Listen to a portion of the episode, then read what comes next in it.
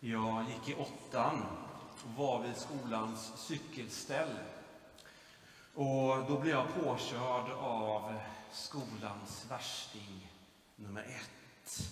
Han hade något galet i blicken och det gick rykten om att han knivskar människor.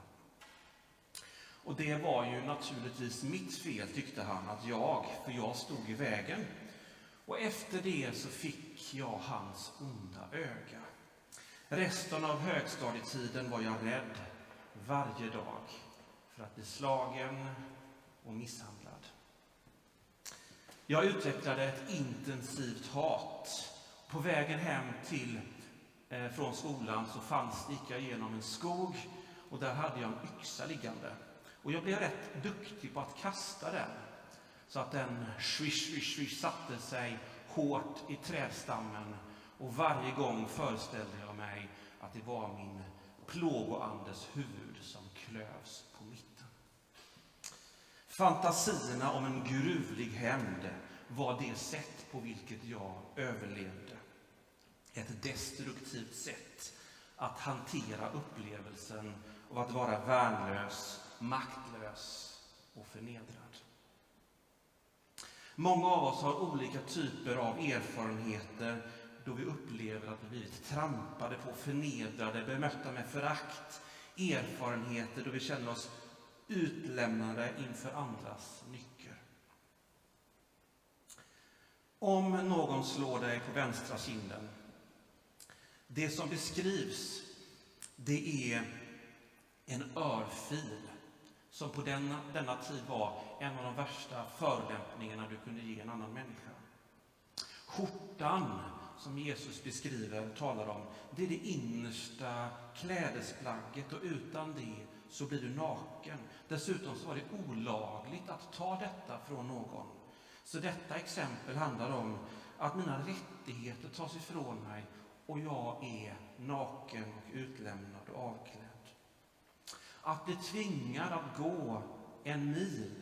Det handlar om att den romerska ockupationsmakten kunde tvinga juden i detta fallet att bära deras packning och börda en mil. Dessa 3 exempel har det gemensamt att de slår mot vårt innersta behov att vara värdefulla, bli behandlade med kärlek och respekt, bli sedda och tagna på allvar, att våra behov räknas. Dessa 3 exempel handlar om att bli fråntagen sin värdighet som människa och bli degraderad till ett värdelöst ting. När vi upplever det så är det ofta en sak som drabbar oss. Och det är upplevelsen av total ensamhet. Det finns ingen som hjälper mig. Jag är den enda som kan hjälpa mig och jag är maktlös. Hatet, föraktet, illviljan, drömmen om hämnd kan vara det enda som vi har kvar. Med dessa 3 illustrationer målar Jesus sin egen väg till korset. Det är han som blir örfilad, det är han som blir avklädd och det är han som får bära den romerska bördan i form av sitt eget avrättningsredskap, korset till Golgata, för att där bli torterad, dö och ropa: min Gud, varför har du övergivit mig? Vad Jesus gör, det är att han tar in allt detta hat, förakt, all denna ondska i sin egen kropp och sitt eget sinne. Han absorberar det och han krossar det. Han förgör det onda genom att älska, förlåta och bemöta det onda med Guds oändliga goda. Genom att använda 3 exempel på vad vi kan drabbas av och samtidigt knyta dessa erfarenheter av hans egen väg till korset, så säger Jesus följande: allt det onda som vi drabbas av, det har drabbat honom först. Ja, när vi drabbas är han med oss, ja han är i oss. Vi upplever oss ensamma, övergivna, maktlösa, men det är en lögn. Jesus är där med sin godhet som övervinner all ondska. När Jesus säger att vi ska vända andra kinden till, ge manteln och gå den extra milen, så är det inte ett test i moralisk perfektion som han ber om. Han ber oss inte att vi ska ge någonting som vi inte har. Det han inbjuder oss att göra, det är att uppmärksamma hans egen närvaro i vår smärta, sorg, vrede, frustration och skam. Jesus är den som lider i oss och delar vår situation och är därför närvarande med sin kärlek, trofasthet och liv. Och på detta sätt har vi någonting att ge. Vi har ett överflöd att ge, även om människor berövat oss allt. Vad är alternativet? Vad är det vi säger till oss själva när vi ger igen? När vi svarar med förakt mot förakt? När vi hämnas för det vi utsatts för? Jo, vi säger att denna människa har makten över mitt liv. Denna människa har tagit livet ifrån mig och kan ta det ifrån mig.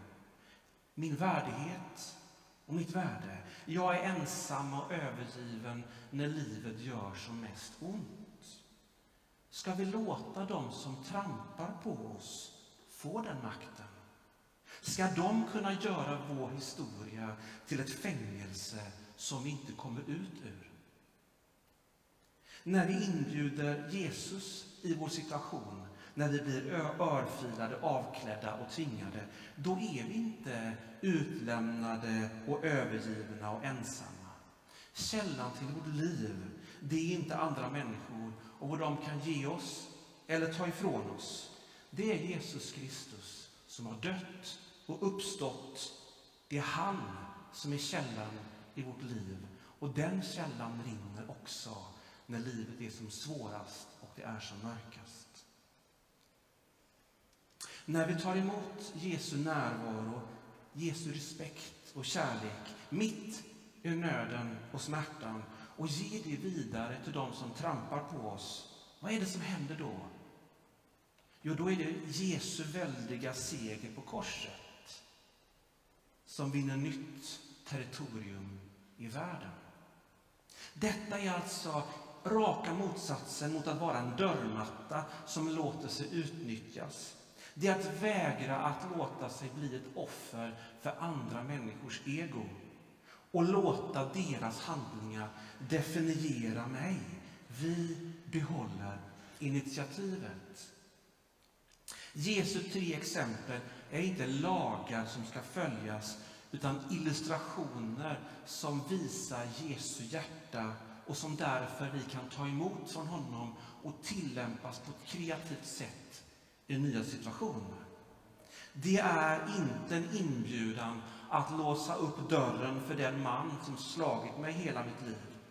Det är en inbjudan till motstånd och kamp mot det onda för att Guds rike ska komma.